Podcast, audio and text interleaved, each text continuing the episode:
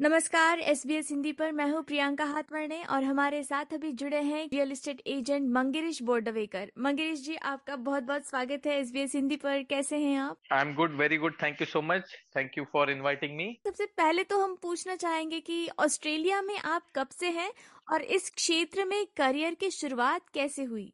Okay okay, 2006 से uh, मैं Australia में हूँ सो आई लैंडेड इन एडलेड और तब से मैं अलग अलग मतलब मैं पहले मार्केटिंग में काम करता था और पहले से ही रियल एस्टेट में रुचि थी तो जैसे हम इंडिया में होता है ना कि आप जिस क्षेत्र में आप बेसिकली पढ़ाई करते हैं, उसी क्षेत्र में आप अपना करियर करते हैं। बट जैसे हम ऑस्ट्रेलिया में कहते हैं कि इट्स लैंड ऑफ़ अपॉर्चुनिटीज़ तो आपको कुछ अलग भी करना है तो ये देश आपको बहुत चीज़ें सिखाता भी है और आपको अपॉर्चुनिटी भी देता है।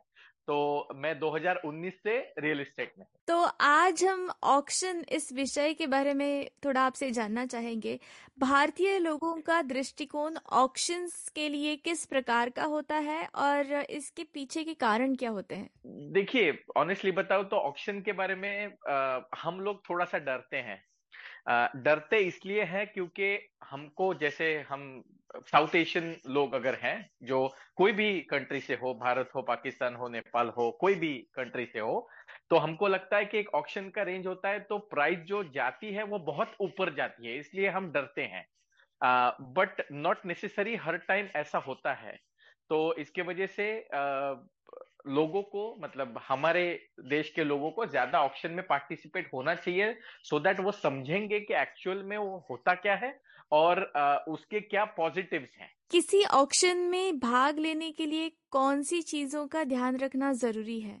देखिए ऑप्शन जैसे होता है, वो बेसिकली अनकंडीशनल सेल होता है। तो जिस दिन आप कोई भी ऑप्शन पे जाते हो और अगर आप बिड करते हो and if you are the highest bidder इसका मतलब आप उससे मतलब there is no cooling off period तो जैसे अगर प्राइवेट सेल है फॉर एग्ज़ाम्पल तो उसमें आपको तीन दिन का कूलिंग ऑफ़ पीरियड मिलता है। इसका मतलब कुछ भी वजह से अगर आपको वो कॉन्ट्रैक्ट से बाहर निकलना है तो आप निकल सकते हो बट ऑप्शन में एक बार आपने वो ऑप्शन हो गया और अगर आप हाईएस्ट बिडर हो तो वो प्रॉपर्टी आपकी हो गई। So there is no cool off period in option but option में ये होता है कि बिकॉज़ आप आपके सामने सब हो रहा है so it's a transparent process of buying a real estate इसका मतलब कि जैसे अगर प्राइवेट सेल से मैं कंपेयर करूँ तो एजेंट जैसे हम एजेंट है तो हम लोगों से ऑफ़र लेते हैं. सो so, समटाइम्स वो लोगों को लगता है कि it's not a transparent process but जब ऑप्शन होता है तो वो सबके सामने होता है और सबको पता चलता है कि हमारी कंपटीशन क्या है और वो कितने पैसे की बोली लगा रहे हैं. So it's a transparent process और फ़र्स्ट होम बायर्स जो ऑक्शन में घर खरीद रहे हैं उन्हें आप क्या टिप्स देना चाहेंगे? आ, पहली तो चीज़ कि उनको इधर वो ब्रोकर के पास जा रहे हैं या बैंक के पास जा रहे हैं तो उनको पता होना चाहिए क्योंकि हर एक स्टेट में फ़र्स्ट होमोनर बायर्स के लिए अलग अलग स्कीम्स हैं। जैसे फॉर एग्ज़ाम्पल अगर मैं मेलबर्न की बात करूँ तो मेलबर्न में दस हज़ार डॉलर आपको मिलते हैं अगर आपकी property seven hundred fifty thousand dollar तक की है। और उसमें आपको स्टैम्प ड्यूटी भी सेविंग होता है। तो अगर आप कोई भी ऑप्शन हो फॉर दैट मैटर अगर नया घर है, जिसमें कोई नहीं रहा है और उसका ऑप्शन हो रहा है तो अगर 750 तक आप बोली लगाते हो तो उसमें आपके सेविंग्स हैं। तो बैंक या ब्रोकर आपको अच्छी चीज़ मतलब प्रॉपर जो चीज़ें हैं, वो बता सकते हैं। And by doing that you can basically आप थोड़ा फ्री होके आपको देखो knowledge is you know everything so जब तक आपके पास नॉलेज पूरा है कि मैं किसमें जा रहा हूँ and what I am looking for अगर वो पता है तो it becomes very easy auction में घर बेचने के लिए प्रोजन कौन क्या है? ओके सो ओरिजिनली बेसिकली यहाँ पे हम तीन चीज़ें हैं जहाँ से आप घर या रियल इस्टेट बेच सकते हैं। पहला है ऑफ़ मार्केट ऑफ़ मार्केट का मतलब कि जो रियल एस्टेट एजेंट के पास आप जाओगे उनके पास जो कोई भी बेसिकली करंट क्लाइंटेल है उनको वो आपकी प्रॉपर्टी दिखाएँगे and through that they try to sell that is called off market okay second one is called private sale तो अगर आप रियल इस्टेट डॉट कॉम पे भी जाओगे और आपको देखोगे तो that is how you basically go for the inspection अगर आपको कोई घर अच्छा लगता है तो आप उसके लिए ऑफ़र डालते हो and then you negotiate that is called private sales the third one is auction which is a transparent process जिसमें बेसिकली चार वीक का कैंपेन होता है और फोर्थ वीक में इंस्पेक्शन के बाद ऑक्शन होता है। उसमें जो कोई भी इंटरेस्टेड है, वो बेसिकली आते हैं and as an auctioneer we basically you know give them all the rules and regulations के वो क्या कर सकते हैं एंड क्या नहीं कर सकते हैं।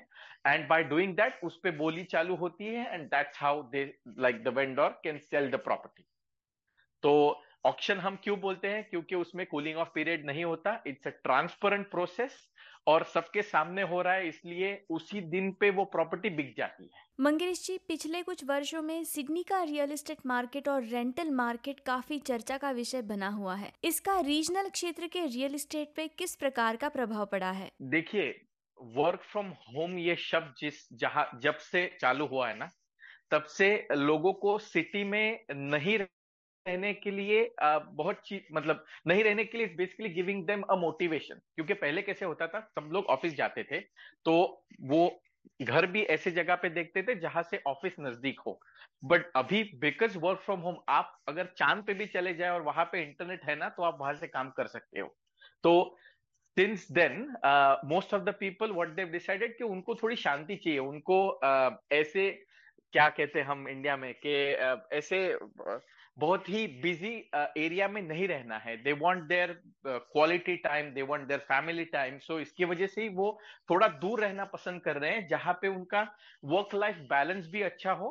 एंड uh, इसीलिए बिकॉज़ uh, अभी देखो इंटरेस्ट रेट इट्स ऑलमोस्ट मतलब कैश रेट अगर आप कोई भी बैंक के पास जाओगे तो सिक्स प्लस परसेंट पे हमारा इंटरेस्ट uh, रेट आ गया है which was originally two percent तो अगर दो परसेंट से छह परसेंट पे जाते हो तो घर लेना थोड़ा सा डिफ़िकल्ट हो गया, इसकी वजह से रेंटल के प्राइजेस हाई हो गए। तो जब रेंटल के प्राइजेस हाई हो गए इन मेन सिटीज़ तो पब्लिक क्या सोच रही है कि थोड़ा सा बाहर जाए, जहाँ पे उनका रेंटल थोड़ा सा कम हो बट वो बाहर की भी जो, जैसे फॉर एग्जांपल आप कैनबेरा बोल रहे हो तो कैनबेरा में भी आपको अभी रेंटल थोड़ा हाई दिखेगा। जैसे मोस्ट ऑफ़ द सिटीज़ अगर आप मेलबर्न कहते हो तो मेलबर्न का जिलोंग हो गया which is the second biggest largest city तो because people are moving there Geelong के प्राइजेस ऊपर चले गए.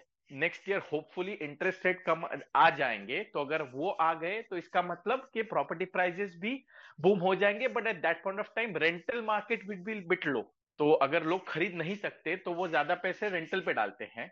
और अगर खरीद सकते हैं तो रेंटल मार्केट कम जाता है. ऑस्ट्रेलिया के रियल इस्टेट में डायनामिक्स पिछले कुछ वर्षों में काफ़ी बदल गए हैं और भारतीयों का योगदान इसमें किस प्रकार का रहा है? देखो, भारतीय का योगदान तो हर एक क्षेत्र में बहुत अच्छा है। आप कंसिडर करो बिल्डिंग इंडस्ट्री आप आप ऐसा कोई भी प्रोफेशन नहीं है जहाँ पे भारतीय लोग काम नहीं कर रहे हैं।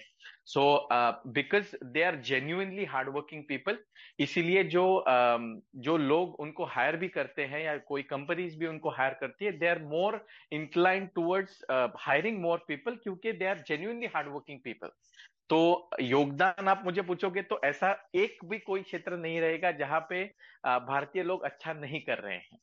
भारत से यहाँ आने वाले युवा लोग ज़्यादातर हायर एजुकेशन के लिए आते हैं लेकिन यहाँ की रियल एस्टेट में करियर अपॉर्चुनिटीज़ के बारे में आप उन्हें क्या सलाह देंगे?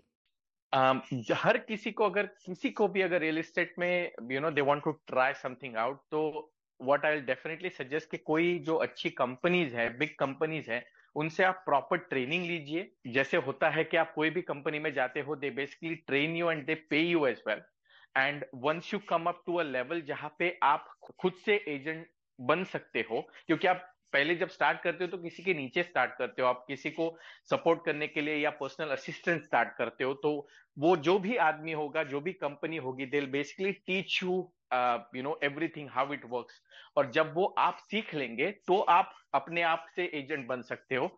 और जब वो हो जाएगा then you know sky is the limit तो जितना मेहनत आप करोगे उतना पैसा आप कमाओगे। मंगेश जी आज हमारे साथ ये बातचीत करने के लिए आपका बहुत बहुत शुक्रिया। You most welcome thank you so much